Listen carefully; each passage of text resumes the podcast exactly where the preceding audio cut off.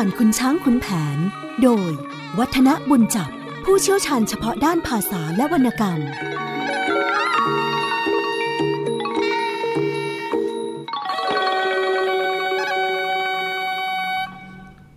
สวัสดีครับท่านผู้ฟังครับ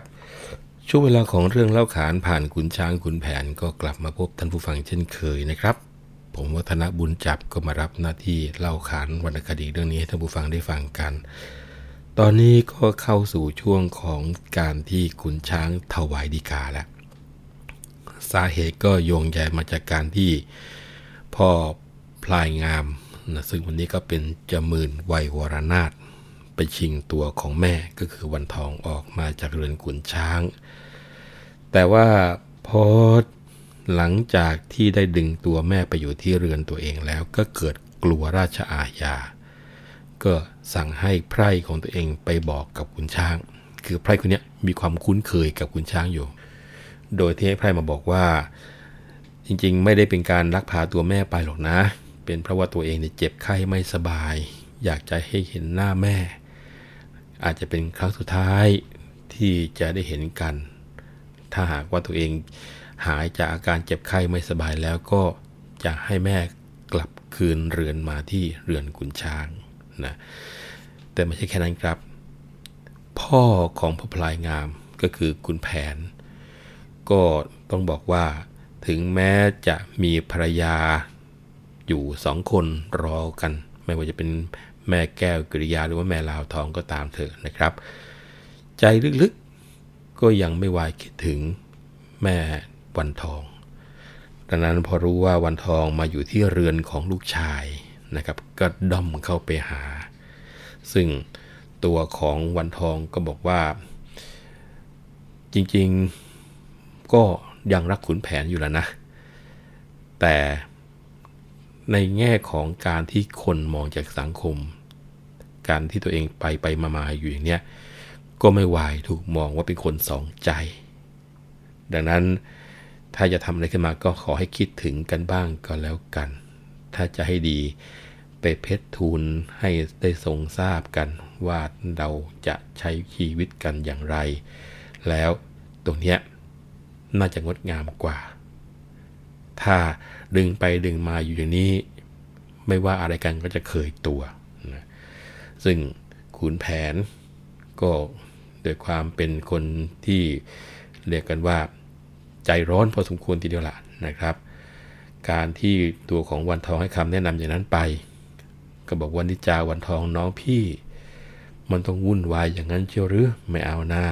อย่ามาหวงอย่ามาห้ามพี่เลย เสียแรงเนี่ยพี่มาว่าวอนให้ผ่อนตามพี่บ้างก็แล้วกันนะครับ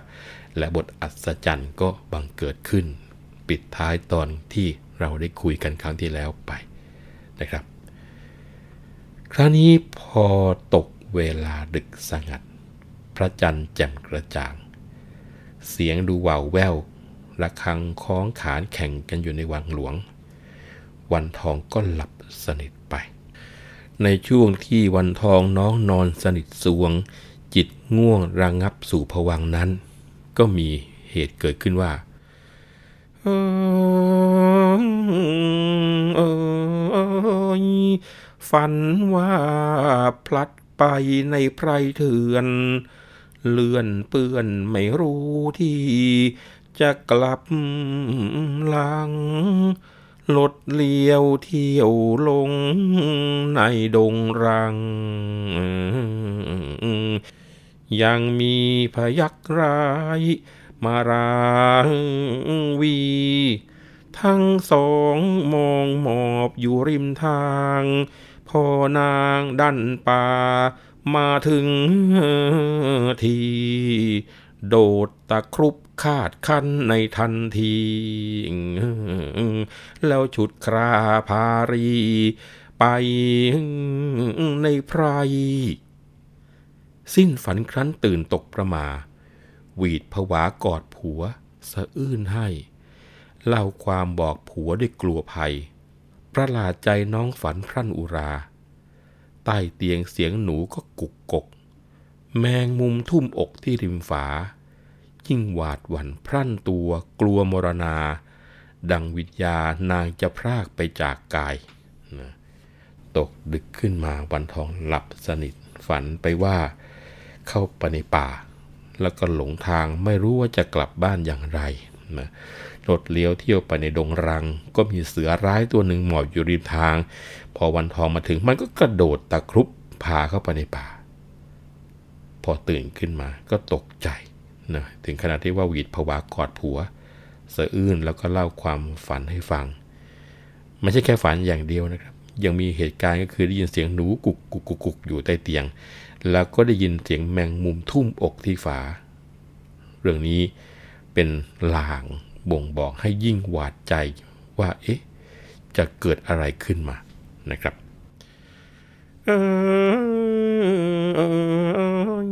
ครานั้นขุนแผนแสนสนิท ฟังความตามนิมิตก็ใจหาย ครั้งนี้น่าจะมีอันตราย ฝันร้ายสาหัส ตัดตำรา พิเคราะห์ดูทั้งยามอัตการ ก็บันดาลเลิกแรงเป็นหนักหนาไม่รู้ที่จะถแถลงแจ้งกิจจากอดเมียเมินหน้าน้ำตากระเด็น จึงแกล้งเพทุบายทำนายไป ฝันอย่างนี้ไม่ใช่จะเกิดเข็น เพราะวิตกหมกไหมจึงได้เป็น เนื้อเย็นอยู่กับผัวอย่ากกลัวทุกข์ พรุ่งนี้พี่จะแก้เสนียดฝัน แล้วทำมิ่งสิ่งขวัญให้เป็นสุข มิให้เกิดราคีกาลียุค อย่าเป็นทุกข์เลยเจ้า จงเบาใจนะคุณแผนฟังความตามนิมิตก็ใจหายนะครั้งนี้ เห็นทีจะมีอันตราย เพราะว่าฝันอย่างนี้ถือเป็นฝันร้ายเหลือเกินนะรวมทางพิเคราะห์ดูเลิกยามนะเวลาในการฝันนะอัตการก็บันดาลให้ว่าแหมเคราะห์ร้ายมาก แต่ก็ไม่รู้จะบอกเมียว่าอย่างไรนะก็ได้แต่กอดมีน้ำตาไหลอยู่พรากพรากแล้วก็แกล้งพูดให้บิดออกไปนะครับบอกว่าไม่เป็นไรหรอกนะน้องนะ อาจจะเป็นเพราะว่ามันมีความวิตกทุกข์ร้อนของน้องมาก มันก็เลยบันดาลให้เกิดฝันขึ้นมาอย่างที่บอกไปครับท่านผู้ฟังครับเหตุของการฝันนี่ตั้งแต่บุรพานิมิตธาตุวิปริต จิตนิวรณ์เทพสังหรณ์นะครับ บุรพานิมิตก็คงจะต้องบอกว่า มีการที่เห็นบางสิ่งบางอย่างล่วงหน้ามาก่อน อันนี้ก็คงจะโยงใยไปกับบุพกรรมที่ทำมานั่นแหละครับที่บุรพานิมิต ส่วนธาตุวิปริตอิ่มไปหิวไปนะส่งผลให้เกิดการฝันขึ้นมา จิตนิวรณ์นะก็คือใจเป็นห่วงใจคิดถึงก่อนนอนลาไปฝัน ส่วนเทพสังหรณ์โบราณท่านเชื่อว่าทุกๆคนมีเทวดารักษาตัวอยู่ ถ้าหากว่าเส้นดีพลีอย่างสม่ำเสมอ เทวดาก็จะมาบอกกล่าว ว่าจะเกิดอะไรขึ้นในชีวิตได้เหมือนกันนะครับ นี่เป็นเรื่องของเหตุของการฝันของคนสมัยก่อนที่เขาพยายามอธิบายกัน แล้วสิ่งที่เกิดขึ้นเนี่ยนะเวลาในการฝันก็จะมีผลว่าเป็นสิ่งที่เกิดกับใครนะครับ เพราะว่าสิ่งที่เกิดขึ้นในการฝันนี่ไม่ใช่จะต้องเกิดกับคนที่ฝันตลอดเวลานะครับนะหนักๆแน่ๆเขาบอกถ้าฝันช่วงจะเช้าของวันเสาร์กับวันอาทิตย์นั่นแหละเป็นเรื่องของตัวเอง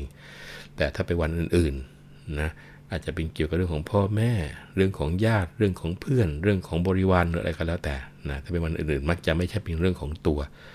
แล้วถ้าฝันตอนอื่นๆ ไม่ว่าจะเป็นฝันช่วงกลางวันหรือไม่ใช่ช่วงเช้าเนี่ยเขาบอกก็อย่าไปเชื่ออย่าไปถืออะไรนักหนา แต่ว่าการที่วันทองฝันครั้งนี้คุณแผนดูแล้ว อืมทางช่วงเวลาในการฝันทั้งเรื่องในการฝันเหตุแห่งการฝันแล้ว ถือว่าเป็นฝันร้าย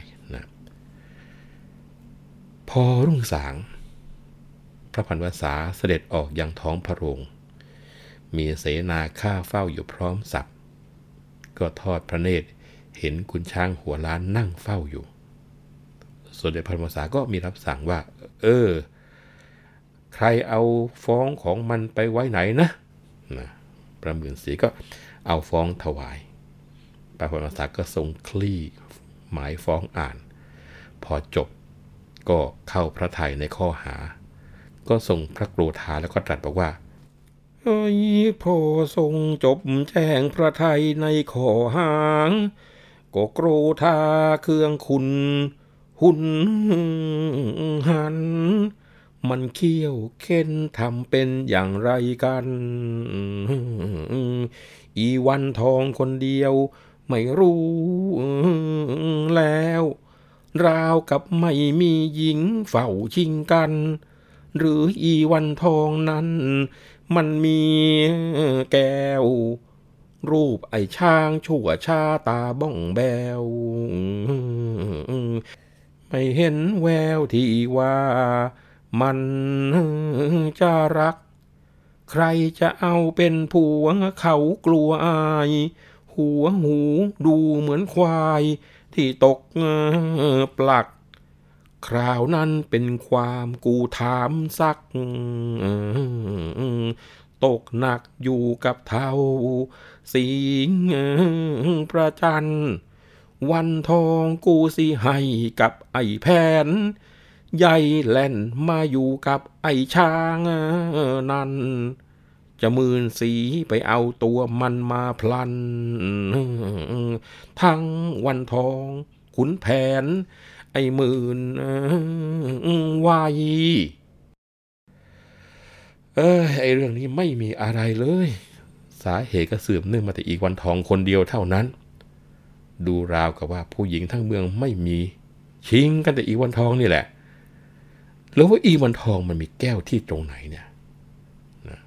สามขุนช้างเล่า ก็หัวล้านหัวเหลืองหน้าตาบ้องแบ้ว ดูเหมือนควายตกปลัก ไม่มีวิแววที่จะน่ารักตรงไหนไม่แต่น้อย ใครจะเอาเป็นผัวก็อายเขาตายเลย เมื่อคราวก่อนนี่กูซักถามความมัน ตกหนักอยู่ที่ยายเท่าสีประจัน แล้วกูก็ยกวันทองให้ไอ้แผนไปแล้ว ไงมาเล่นอยู่กับไอ้ช้างอีก อันนี้กูดูไม่ออกเลย มันยุ่งยิ่งยิ่งกว่ายุงตีกันสิอีกนะหมื่นสี เองไปเอาตัวอีวันทองมา รวมทั้งไอ้พลายงามแล้วก็ขุนแผนสามคนเอามาให้พร้อมหน้ากันตรงนี้เลยทีเดียว พระหมื่นสีพอได้รับรับสั่งก็ให้เวรกรมระวังไปแจ้งคดีแก่จาหมื่นไววันทองและคุณแผน บอกว่า ตอนนี้ขุนช้างได้ยื่นดีกาฟ้องร้องพระสงฆ์ธรรม ให้รีบไปแก้คดีด่วนเลย วันทองได้ฟังดังนั้นเรียกว่าใจคอให้ไหวหวั่นครั่นครามขุนแผนเองก็ไม่ไว้ใจ ก็เลยเรียกวันทองให้เข้าไปในห้อง แล้วก็เสกเวทมนต์ให้สีปากด้วยขี้ผึ้งมนกินหมากเวทคนก็ต้องบอกว่าแต่ละอย่างแต่ละอย่างเนี่ยเป็นของที่วิเศษสารพัดที่จะทำให้คนรักคนสงสารนะเสร็จแล้วก็พาวันทองไป ทั้งฝั่งของนางทองประสี นะซึ่งเป็นแม่ของคุณแผน แล้วก็เป็นย่าของชบพ่อจมื่นไวเนี่ยพอรู้เรื่องเข้าก็ตกใจท่านผู้ฟัง ก็รีบเรียกเด็กๆให้ตามไป ตัวของแม่ทองประสีเองก็ลงบันไดงกงกงกถึงขนาดว่าตกบันไดเลยทีเดียวเฮ้ยพลายชุมพลกอดก้นทองประสิง กูมิใช่ช้างขี่ดอกลูกลาน ลุกขึ้นขยงโก้งโค้งคลานสมสารโหกหักอาปากไป ครั้นถึงยังอยู่ประตูวัง ผู้รับสั่งเร่งรุด ไม่หยุดได้ ขุนแผนวันทองพระหมื่นวัยเข้าไปเฝ้าองค์ พระภูมีครานั้นพระองค์ผู้ทรงเดชปินปักนักขเรศเรืองสิง เห็นสามราเข้ามาอัญชลี พระปราณีเหมือนลูกในอุทรก็คงจะต้องบอกว่าเมื่อเข้าเฝ้านะส่วนเด็จพระธรรมศาสก็ยังถือว่าอารมณ์ดีนะ เห็นทั้งสามคนเข้ามาเฝ้าแล้ว ก็ มีความปราณีเหมือนกับเป็นลูกในไส้นะว่างั้นเถอะนะครับ ด้วยเดชะพระเวทวิเศษประสิทธิ์เผอิญคิดรักใคร่พระไทยอ่อน ตรัสถามอย่างความราษฎรหาเฮ้ยดูก่อนอีวันทอง เมื่อมึงกลับมาแต่ป่าใหญ่ กูสิให้ไอแผนประสมสอง ครั้นกูขัดใจให้จำจอง ตัวของมึงไปอยู่ที่แห่งไร ทำไมไม่อยู่กับไอ้แผน แล่นไปอยู่กับไอ้ช้างใหม่ เดิมมึงรักไอ้แผนแล่นตามไป ครั้นยกให้สีเต้นกลับเล่นตัว อยู่กับไอ้ช้างไม่อยู่ได้ เกิดรังเกียจเกลียดใจด้วยชังหัว ดูยักษ์ใหม่ย้ายเก่าเฝ้าเปลี่ยนตัว ตกว่าชั่วแล้วมึงไม่ใหญ่ดี ครานั้นวันทองได้รับสั่ง ละลาละลังประนมกลมเกสิงหัวสยองพองพรันทันที ทูลคดีพระองค์ผู้ทรงทัน ขอเดชะละอองธุลีพระบาท องค์หาริรักราชรังสรรค์ เมื่อกระหม่อมชั้นมาแต่อารัน ครั้งนั้นโปรดประทานขุนแผนไป ครั้นอยู่มาขุนแผนต้องจำจอง กระหม่อมชั้นมีท้องนั้นเติบใหญ่ อยู่ที่เคหาหน้าวัดตะไคร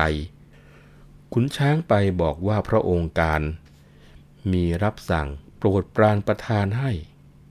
กระหม่อมชั้นไม่ไปก็หักหาน ยื้อยุดฉุดคร่าทำสามาน เพื่อนบ้านจะช่วยก็สุดคิด ด้วยขุนช้างอ้างว่ารับสั่งให้ ใครจะขืนขัดไว้ก็กลัวผิด จนใจจะไม่ไปก็สุดฤทธิ์ชีวิตอยู่ใต้พระบาทาเฮ้ยครานั้นพระองค์ผู้ทรงพบ ฟังจบกริ้วคุณช้างเป็นหนักนาง มีพระสิงหันหน้าตวาดมาไอ้บ้าเย่อยิง ไอ้ลิง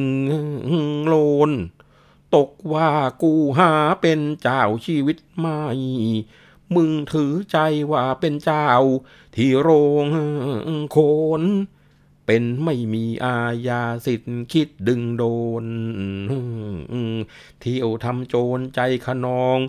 จองห้องครัน เลี้ยงมึงไม่ได้ไอ้ใจร้าย มอบแต่เคี่ยนสองหวายตลอดสัน แล้วกลับความถามข้างบันทองพลัน เออ เมื่อมันฉุดคร่าพามึงไป โกดช้านานประมาณได้สิบแปดปี ครั้งนี้ทำไมมึงจึงมาได้ นี่มึงหนีมันมาหรือว่าอะไร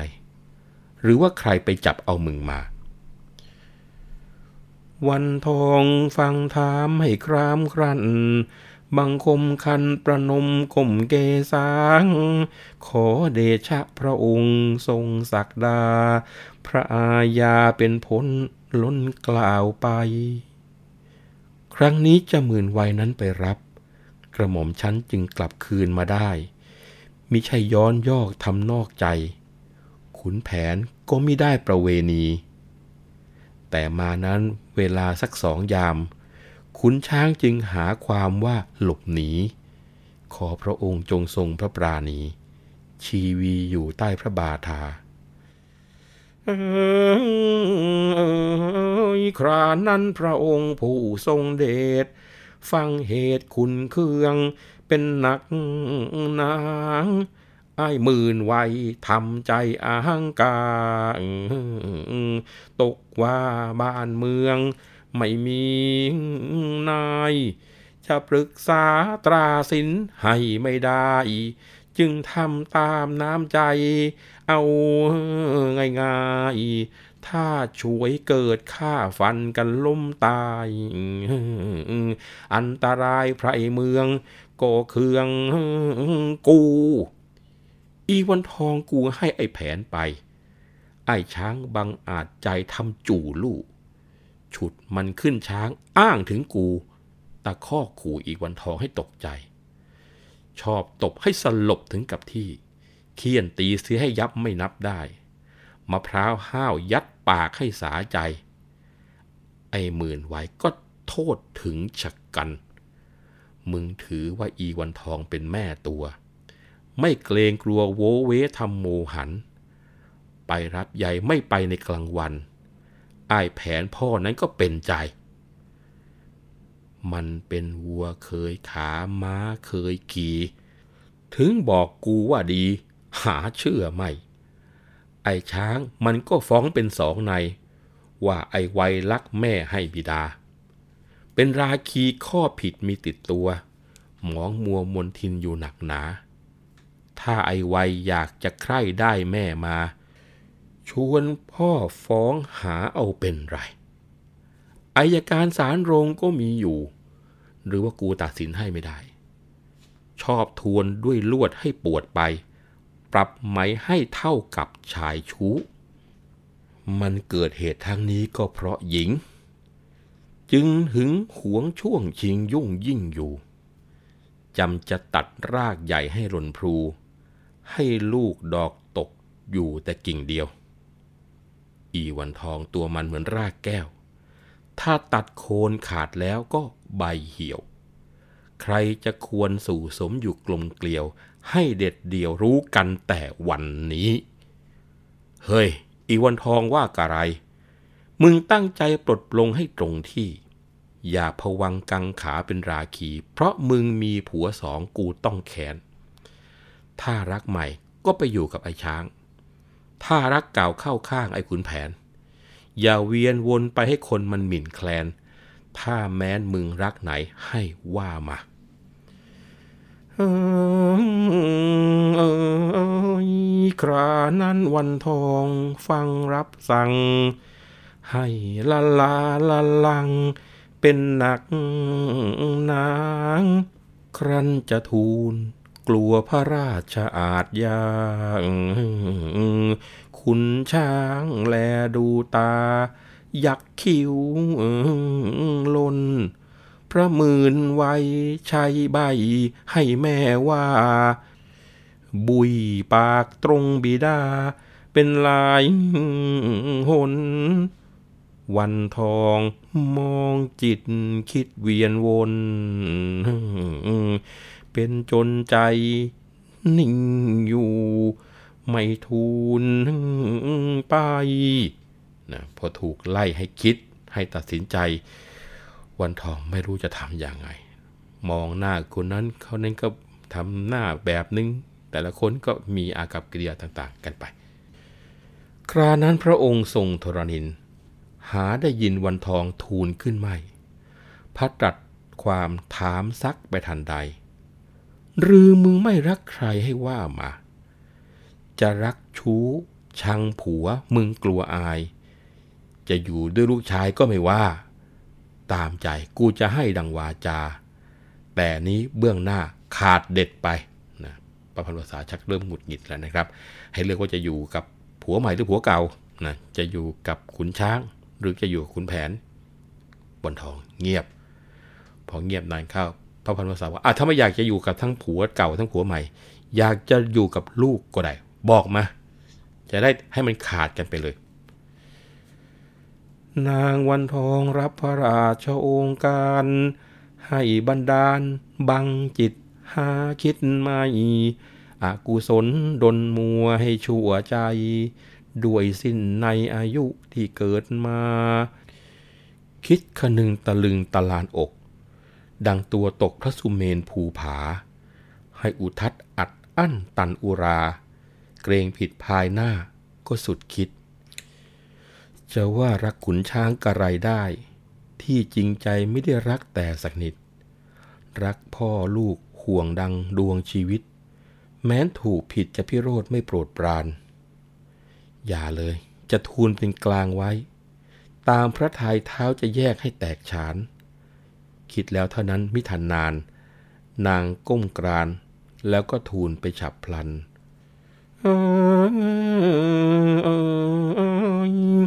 ความรักขุนแผนก็แสนรัก ด้วยร่วมยากมานัก ไม่เดียดฉัน สู้ลำบากบุกป่ามาด้วยกัน สารพันอดออม ถนอมใจ ขุนช้างแต่อยู่ด้วยกันมาคำหนักหาได้ว่าให้เครื่องไม่เงินทองกองไว้ มิให้ใครข้าไทยใช่ซอย เหมือนของตัว จะมืนไว้เราก็เลือดที่ในอก ก็หยิบยก รักเท่ากันกับพวง ทูลพลาง ตัวนางเริ่มระรวงความกลัวพระอาญา เป็นผลไป คือในแง่ของวันทองนะครับ บอกว่าจะตัดสินใจเลือกคนนู้น เลือกคนนี้แหมมันเลือกยากจริง ๆ นะดังนั้นในความคิดของวันทองก็คิดว่า น่าจะพูดเป็นกลางๆ แล้วขอคำตัดสินจากสมเด็จพระพันวษา ท่านว่าอย่างไงก็ว่าอย่างนั้นกันแล้วกันนะความสุดท้ายก็เลยบอกว่า จริงๆ คุณแผนตัวเองก็รักนะ เพราะว่าได้ร่วมทุกข์ร่วมยากกันมาโดยตลอด บุกป่าฝ่าดงมาด้วยกัน รู้อกรู้ใจกัน ทางฝากของขุนช้างนั้น ก็ตั้งแต่อยู่ด้วยกันมาคำหนักจะว่านี่ไม่เคยมีให้เคืองใจเลย เงินทองมีไว้ให้ใช้ค่าไทยเนี่ยมีพร้อมสับสมบูรณ์ ทางข้างจะหมื่นวัยนี่ก็เลือดในอก ความรักเนี่ยก็ไม่ได้ต่างจากที่มีต่อผัวหรอกนะพอพูดเสร็จตัวเองก็ชักใจไม่ค่อยดีนะความกลัวอาญามันขึ้นมาในสมอง พอสมเด็จพระพันวษา ได้สดับคำที่วันทองทูล คือวันทองได้ตั้งใจจะขอคำตัดสินจากพระพันวษา ผลก็ออกมาว่า เอ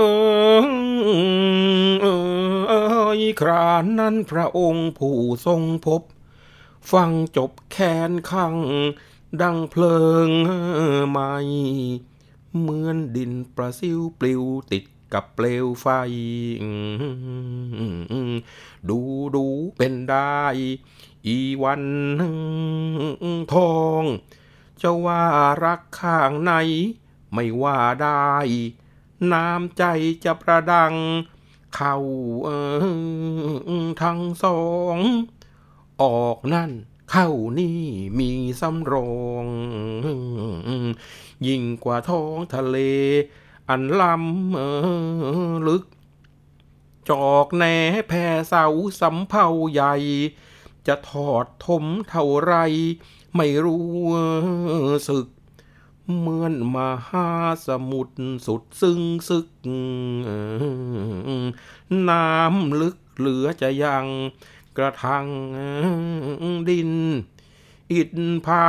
หาหาบมาทุ่มทม ก็จอมจมสูญหายไปหมดสิน้น อีแสนถอยจันไรใจทมิน ดังเพชรนินเกิดขึ้นในอ่างจม รูปงามนามเพราะน้อยไปหรือ ใจไม่ซื่อสมศักดิ์เท่าเส้นผม แต่ใจสัตว์มันยังมีที่นิยม สมาคมก็จะถึงฤดูมัน มึงนี้ถอยยิ่งกว่าถอยอีท้ายเมือง จะเอาเรื่องไม่ได้สักสิ่งสันลำโมบมากตันหาปาเป็นมัน สักร้อยพันให้มึงไม่ถึงใจ ว่าหญิงชั่ว ผัวยังคราวละคนเดียว หาตามตอมกันเกลียวเหมือนมึงไม่ หนักแผ่นดินกูจะอยู่ใหญ่ ไอ้ไวยมึงอย่านับว่ามารดา กูเลี้ยงมึงถึงให้เป็นหัวหมื่น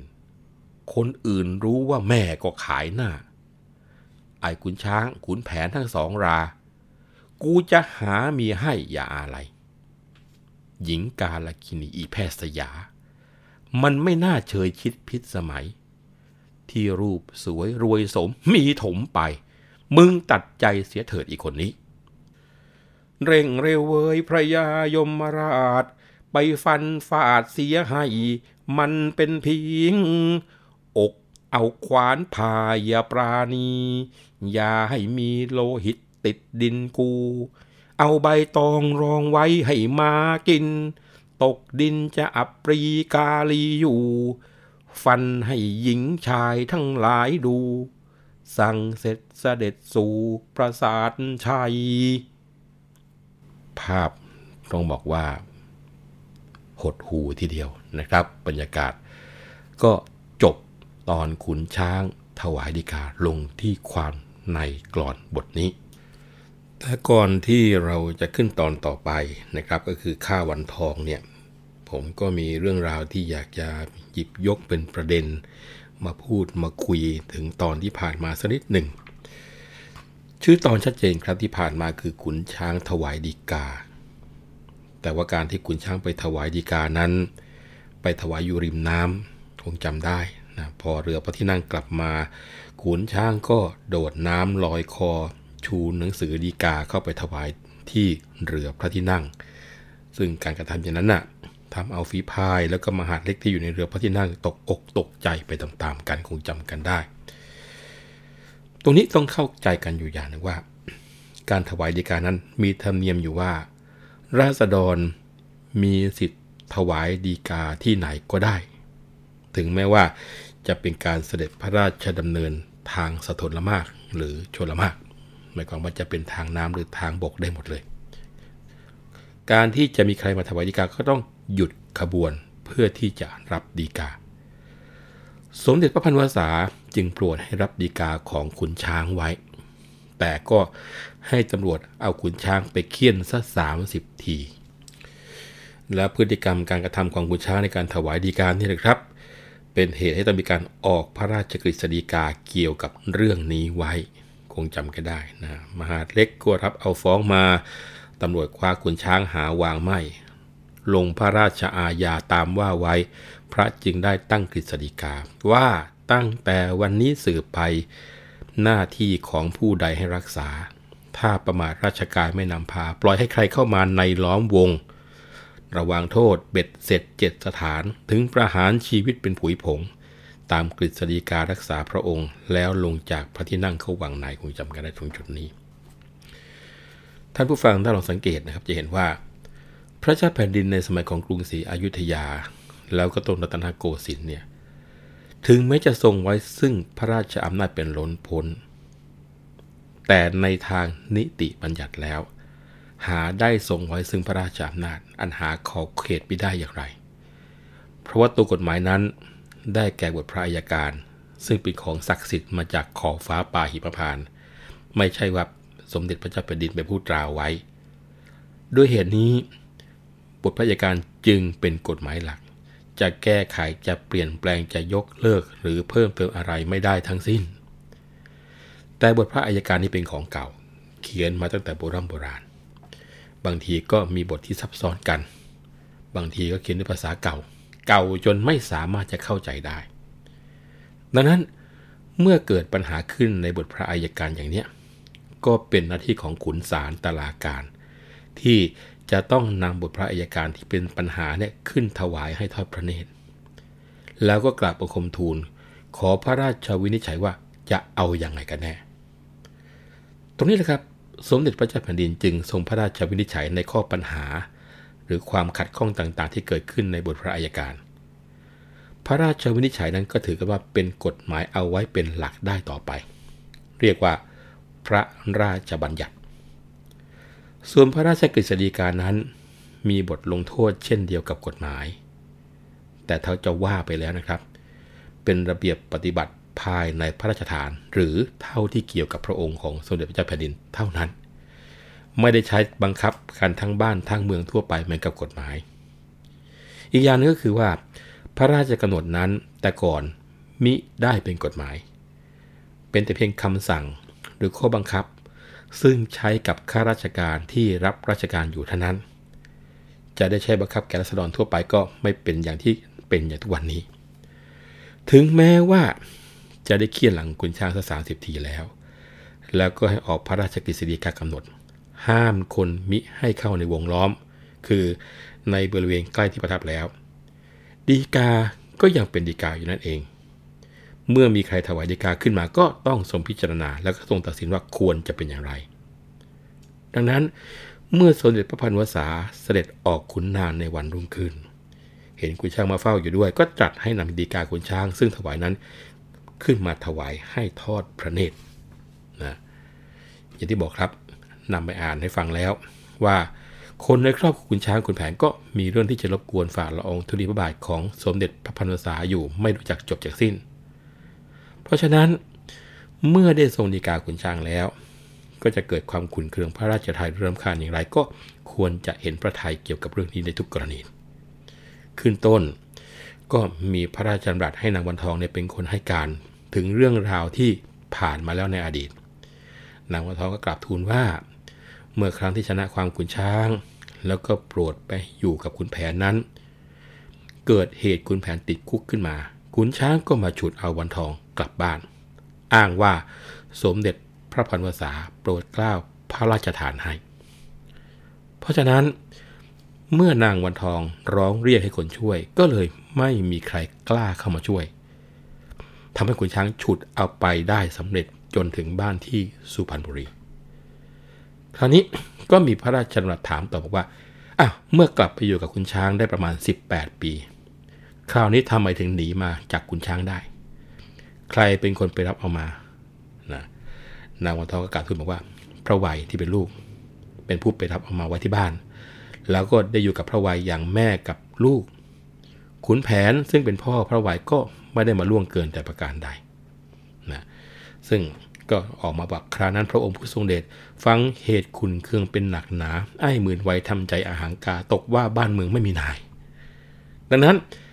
เมื่อนางวันทองกลับทูลจบทีหนึ่งก็กลิ้วทีหนึ่ง สถานการณ์ก็เครียดขึ้นเครียดขึ้น ตอนสุดท้าย ก็เลยมีพระราชบัญญัติถามบอกว่า เฮ้ยอีวันทองว่ากะไร มึงตั้งใจปลดปลงให้ตรงที่ อย่าผวังกังขาเป็นราคี เพราะมึงมีผัวสองกูต้องแคนถ้ารักใหม่ก็ไปอยู่กับไอ้ช้าง ถ้ารักเก่าก็เข้าข้างไอ้ขุนแผน อย่าเวียนวนให้คนมันหมิ่นแคลน ถ้าแม้นมึงรักไหนให้ว่ามา นางวันทองพอได้ยินพระราชดำรัสถาม ก็ไม่สามารถที่จะตอบได้ เพราะตัดสินใจไม่ถูกว่าจะอยู่กับคุณแผนดี หรือจะอยู่กับคุณช้างดี ก็ได้แต่หมอบก้มหน้านิ่งอยู่นั้น จนสมเด็จพระพุทธศาเห็นนางวันทองนิ่ง หลังเลใจก็ทรงหาทางออกให้อย่างดีที่สุด ก็หมายความว่า ให้ถามต่อว่าเมื่อไม่รักใครจะไปอยู่กับลูกไหมนะจะอยู่ด้วยลูกชายก็ไม่ว่า ตามใจกูจะให้ดังวาจา แต่เบื้องหน้าจะได้ขาดเด็ดกันไป การชำระความคราวนี้มีผลให้นางวันทอง ต้องโทษประหารชีวิต แต่เมื่อดูความลังเลของบันทอง ไม่สามารถที่จะกราบทูลสมเด็จพระพันวษาให้เด็ดขาดลงไปได้นี้ ก็เกิดความเห็นขึ้นว่า สมควรแล้วที่นางวันทองจะต้องรับเคราะห์หนักถึงเพียงนั้นนะให้อุทัศอัดอั้นตันอุราเกรงผิดภายหน้ากระสุดคิด จะว่ารักคุณช้างก็รายได้ ที่จริงก็ไม่ได้แล้วสักนิด รักพ่อลูกห่วงดังดวงชีวิตนะแม้นทูลผิดจะพิโรธไม่โปรดปราน คือเรียกกันว่า วางไว้ให้ท่านตัดสินใจให้ ต่อไปนี้ไม่ว่าอะไรจะเกิดขึ้นก็ต้องเห็นพระราชาฤทัยของสมเด็จพระพันวษา เพราะไม่ว่าจะเป็นขุนช้างก็ดีคุณแผนก็ดี นางบรรทองก็ดี ตลอดจนกระทั่งลูกชายคือพระไหว ถ้าท่านผู้ฟังฟังเรื่องราวนี้มาต่อเนื่องนะครับ ก็จะเห็นได้ว่า คนพวกนี้มักจะเข้ามารบกวนพระราชาฤทัยทำให้ทรงขุนเคือง ดังนั้นใครทูลจบทีหนึ่งก็กลิ้วคนนั้นทีหนึ่งใครทูลจบทีหนึ่งก็กลิ้วคนนั้นอีกทีหนึ่งหาความเป็นปกติไม่ได้นะจึงไม่น่าแปลกใจที่ครานั้นพระองค์ผู้ทรงพบฟังจบแค้นข้างดังเพลิงไหม้เหมือนดินประสิวปลิวติดกับเปลวไฟดูดูเป็นได้อีวันทองนะไล่ไปถึงว่าจะว่ารักข้างไหนไม่ว่าได้ น้ำใจจะประดังเข้าทั้งสองออกนั่นเข้านี่มีสำรองยิ่งกว่าท้องทะเลอันล้ำลึก นะแล้วก็วาดเทียบเลยว่าจอกแหนแพเสาสำเภาใหญ่นะบรรดาจอกแหนเนี่ยให้สำเภาลำใหญ่ก็แล้วแต่เถอะผ่านเข้ามาพอเรือผ่านไปไอ้เจ้าจอกเจ้าแหนมันก็ไม่ได้เห็นรอยหรอกมันก็เข้ามาประสานกันเหมือนเดิมนะเทียบคำนี้ค่อนข้างจะแสบทีเดียวนะครับ แล้วก็ทรงบริพาทด่าว่านางวันทองต่อไปอีกมาก แล้วจึงปิดท้ายด้วยว่าให้เร่งเร็วเวยพระยายมราช ไปฟันฟาดเสียให้มันเป็นผี อกเนี่ยให้เอาขวานผ่าอย่าปราณีอย่าให้มีโลหิตติดดินกูทีเดียว นอกจากนั้นยังให้เอาใบตองรองไว้ให้หมากินตกดินก็จะปรีคาลีอยู่ ฟันให้หญิงชายทั้งหลายดูสั่งเสร็จเสด็จสู่ปราสาทชัยนะครับ เมื่อนางวันทองต้องทษประหารชีวิตด้วยพระราชโองการ แล้วก็สมเด็จพระพันวษาเสด็จขึ้นไปแล้ว เป็นธรรมดาครับก็ต้องพา ตัวของนางวันทองมานั่งอยู่ที่ศาลาลูกขุน เพื่อที่จะรอการประหารชีวิตในตอนบ่าย ซึ่งเนื้อหาในรายละเอียดนั้นเราก็จะไปคุยกันในตอนหน้าว่าเกิดอะไรขึ้นบ้าง ทิ้งท้ายตอนนี้อยากจะนำเรื่องราว เกี่ยวกับคนต้องโทษมาคุยกันอีกเรื่องหนึ่งนะครับ คือเรื่องของสามหยกอาจจะเคยได้ยินจะขึ้นบกค่อยประคองรองรัก ยกสามหยกขยับให้นางเดินนะ สามหยกนี่หมายถึงสายเชือกที่ผูกโยงลูกยางตรวนสำหรับยกขึ้นจากดิน เพื่อที่จะได้เดินโดยสะดวกนะครับศัพท์ที่เกี่ยวกับคนโทษ ว่าจริงๆแล้วยังมีอีกเยอะนะเราก็จะได้ฟังฟังกันไป ไม่ว่าจะเป็นประทุก5ประการหมดอย่าลดให้ ประทุก5ประการก็คือ ตีตรวนเชื่อมหัวตะปูเท้าทั้งสองข้าง คือใส่สองมือ คาใส่คอนี่เรียกว่าครบ 5 ประการ แล้วก็เอาคลังใส่อ้ายหัวล้านลากขึ้นมานะคำว่าคลังบางทีนี้เรียกว่ากลังนะสะกดด้วยกอไก่ลอลิงไม่ให้อากาศงองูก็คือ เชือกที่ร้อยกระบอกไม้ไผ่ที่ตัดเป็นบ้องบ้องซึ่งไอ้เจ้าลักษณะของไม้ไผ่ที่ตัดเป็นบ้องบ้องเนี่ยจะนิยมเอาไว้ใช้ผูกคอสัตว์ เพื่อที่จะไม่ให้สัตว์กัดเชือกขาดนะครับ แล้วก็มีรับสั่งกรมเมืองให้ติดไม้นะคำว่าติดไม้ก็คือ เคี่ยน หรือว่าเอาไม้บีบขมับตามจารีตนครบาล เพื่อที่จะทรมานให้คนโทษเนี่ยสารภาพ อีกตอนหนึ่งบอกว่า แม่ค้าเห็นคนพวงล่วงเข้าตลาด บ้างยกกระจาด หับกระชังระวังผ้านะคนพวงที่ว่านี่ก็คือคนโทษนั่นเองแหละนะครับ เพราะว่า คนโทษสมัยก่อนเนี่ยเขาจะผูกร้อยเป็นพวงเดียวกัน แล้วก็การปกครองนักโทษสมัยก่อนก็ผิดกับสมัยนี้นะคนโทษสมัยก่อนต้องหากินเองนะไม่ใช่เรือนจำเลี้ยง หรือว่าอาจจะมีญาติเอาอาหารไปส่งดังนั้นเมื่อถึงวัน 5ค่ำ8ค่ำ11ค่ำ15ค่ำผู้คุมก็จะเอาหวายล่ามเป็นพวงออกไปขอทานเขากิน และคนโทษก็มักจะถือโอกาส ในระหว่างที่เอาออกจากนอกคุกเนี่ยครับ หยิบฉวยข้าวของตามอำเภอใจ ด้วยเหตุนี้ร้านค้าจึงรีบหับกระชังยกข้าวของแอบอย่างมิชิด เมื่อเห็นพวกคนพวงเดินเข้ามานะกลัวว่าจะลักข้าวลักของของตัวเองไป แล้วก็มีสำนวนเก่าๆนะอาจจะต้องย้อนกลับไปไกลนิดนึงนะอย่างตอนที่นางวันทองคลอดนะประคองนางทางบนเอาต้นทุน ไปคลอดที่ขุนช้างที่บ้านเขานะต้นทุนนี้เป็นความเปรียบ หมายถึงเป็นการบนบานต่อสิ่งศักดิ์สิทธิ์ เพื่อที่จะขอเอาตัวแม่ไว้ เพราะตัวแม่เนี่ยเหมือนกับเป็นต้นทุน ส่วนลูกนี่เปรียบว่าเป็นเหมือนกำไรนะเป็นความเปรียบที่ขุนช้างเทียบเคียงในเชิงตลกขนอง แล้วก็ยังมีเรื่องของสิ่งศักดิ์สิทธิ์ที่วันนี้อยากจะขอใช้เวลาช่วงนี้อธิบายให้ฟังก็คือเรื่องเกี่ยวกับกรุงพาลี นะเพราะว่ามีความปรากฏอยู่ทั้งพระเพลิงพระพายกรุงพาลีในช่วงนั้นเราไม่ได้คุยกันกรุงพาลีเนี่ยความทางเทวปางนะเป็นหนังสือเก่าเล่มหนึ่งก็มีเรื่องเล่าว่ากรุงพาลีเนี่ยเป็นยักษ์นะชื่อว่ามูลาคณีตาเป็นไฟ ประพฤติตัวเที่ยวเบียดเบียนมนุษย์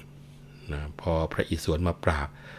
ปราบเสร็จก็สาบให้เป็นกรุงพาลีนะเที่ยวกินเครื่องสังเวย ซึ่งในยะว่าเป็นใหญ่เหมือนกับพระภูมิเจ้าที่นี่แหละนะในนารายสิบปางมีเรื่องเกี่ยวกับกรุงพาลีว่า พระเจ้ากรุงพาลีเนี่ยไม่ตั้งอยู่ในทศพิธราชธรรม พระนารายณ์ก็อวตารมาปราบ โดยแปลงเป็นพราหมณ์ ขอพื้นที่เพื่อที่จะบำเพ็ญพรตพระเจ้ากรุงพาลีก็อนุญาตฝ่ายพระสุขซึ่งเป็นอาจารย์ของเจ้ากรุงพาลีรู้ทัน ก็พยายามจะคัดค้าน แต่พระเจ้ากรุงพาลีนั้น ได้ออกปากไปแล้ว ก็เลยบอกว่าไม่ยอมคืนคำก็เลยหยิบน้ำเต้าขึ้นมาจะหลั่งน้ำนะสังเกตหาการหลั่งน้ำได้ถือเป็นการยกให้ตามแบบของฝั่งบ้านเรา พระสุขก็เลยแปลงกายเขาอุดรูน้ำเต้า เพื่อที่จะไม่ให้น้ำไหล พราหมณ์ที่เป็นอวตารก็เลยใช้ยาขายแยงเข้าไปนะพระสุขพอทนเจ็บไม่ไหวก็ออกจากน้ำเต้า น้ำก็เลยไหลลงสู่พื้นดิน และทันใดนั้นพราหมณ์ก็แสดงปฏิหารคืนร่างเป็นพระนารายณ์แล้วก็ย่างก้าวแค่สองก้าวก็พ้นขอบจักรวาลพระเจ้ากรุงพาลีก็เลยลุแก่โทษนะขออภัยในสิ่งที่ตัวเองได้หลงระเริงในฤทธิ์ของตัวเองนะพระนารายณ์ก็ประทานโทษให้ แต่มีเงื่อนไขว่าจะต้องประพฤติตนอยู่ในศีลในสัตว์ ไม่ให้ผู้อื่นได้เดือดร้อนอีกนะครับ อย่างไรก็ตามนะครับ ก็ ออกจะลงรอยกันนะทั้งในคำพีศาสนาพราหมณ์และศาสนาพุทธว่ากรุงพาลีเป็นใหญ่ และก็ดูแลรักษาที่ดิน แล้วก็มีเรื่องเล่าอีกว่า พระเจ้าแผ่นดินครองกรุงพาลีมีนามว่าพระเจ้าทศราช มีมเหสีนามว่าพระนางสันทาทก มีโอรสเก้าองค์ และโอรสทั้ง 9 นี้ก็ได้รับแต่งตั้งให้รักษาภูมิแผ่นดินในลักษณะแตกต่างกันนะองค์ที่ 1 คือพระชัยมงคล รักษาบ้าน รักษาเคหสถาน องค์ที่ 2 ชื่อว่าพญานาคาราช รักษาทวารคือช่องเปิดแล้วก็บันได องค์ที่ 3 ชื่อว่าคนทัน รักษาเรือนหอเบาสาว องค์ที่ 4 ชื่อว่าเทวเถน รักษาพวกโคกระบือ องค์ที่ 5 ชื่อว่าพระโพศพนะรักษายุ้งฉางข้าว องค์ที่ 6 ชื่อว่าพระเยาวแพ้ว รักษานาป่าเขา องค์ที่ 7 นี่ชื่อว่าพระธรรมโหรา นี่องค์นี้รักษาสวน องค์ที่ 8 ชื่อว่าพระวยทัตนะรักษาวัดวาอารามและองค์ที่ 9 ชื่อว่าพัทธาสราชา รักษาห้วยหนองคลองบึงแม่น้ำงั้นพอเวลาที่เราพูดถึงพระภูมิเจ้าที่เรามักจะคุ้นอยู่พระองค์เดียวนะครับคือพระชัยมงคลเทวา คราวนี้เมื่อพระพุทธเจ้าอุบัติขึ้นในโลก ก็หาที่เผยแผ่พระธรรมไม่ได้ ก็ได้ทรงขอพื้นที่จากพระเจ้าทศราช เพื่อที่จะประกาศศาสนาแค่เพียง3ก้าพระเจ้าทศราชก็ยินดีถวาย แต่ก็ด้วยพระพุทธาพินิหาร ทรงก้าวเพียงสองก้าวพื้นที่ของพระเจ้าทศราชก็หมดเลย เลยต้องอาศัยอยู่นอกฟ้าหิมพานต์และพระพุทธองค์ก็ทรงอนุญาตให้กลับมาอยู่ที่เดิม แล้วก็ทรงประทานพรให้อีกว่า ถ้ามนุษย์หญิงชายผู้ใดจะกระทำการอันเป็นมงคลที่เกี่ยวกับที่ดิน ก็ให้สักการะบูชา แล้วก็สังเวยพระภูมิเจ้าที่สก่อนจึงถือกันว่าเป็นสิริมงคลนะอันนี้เป็นส่วนที่โยงใหญ่ไปกับความเชื่อนะครับ แล้วก็ ไปปรากฏเรื่องราวอยู่ในคุณช้างคุณแผน นี่ก็ประมวลเรื่องราวเหล่านี้มาให้ท่านผู้ฟังได้ฟังกันก่อนที่จะขึ้นตอนใหม่ ซึ่งวันนี้ช่วงเวลาของเรื่องเล่าขานผ่านขุนช้างขุนแผนก็หมดเวลาลงแล้ว ผมวัฒนบุญจับคงจะต้องขอลาไปก่อนนะครับ ครั้งหน้าเรื่องราวเข้มข้น ซึ่งว่ากันว่าน่าจะเป็นตอนจบของขุนช้างขุนแผนได้แล้วจะซ้ำไปนะแต่ทำไมถึงจะต้องมีส่วนต่อเนื่อง ก็อย่างที่บอกไปครับ คนสมัยก่อนพอชอบแล้วอยากจะฟังต่อทำให้เกิดการสร้างเรื่องต่อเนื่องกัน และเรื่องที่ต่อเนื่องก็มักจะย่อหย่อนในเรื่องอัตรสลงไปพอสมควร ย่อหย่อนแค่ไหนอย่างไรนะคงจะต้องฟังกันให้จบ เพื่อที่จะได้เปรียบเทียบกัน ตั้งแต่ต้นจนจบ และรู้อย่างจริง ๆ ว่าคุณช่างคุณแผนนั้น เป็นวรรณคดีของชาติที่สำคัญอย่างไร วันนี้ขอลาไปก่อนนะครับ สวัสดีครับ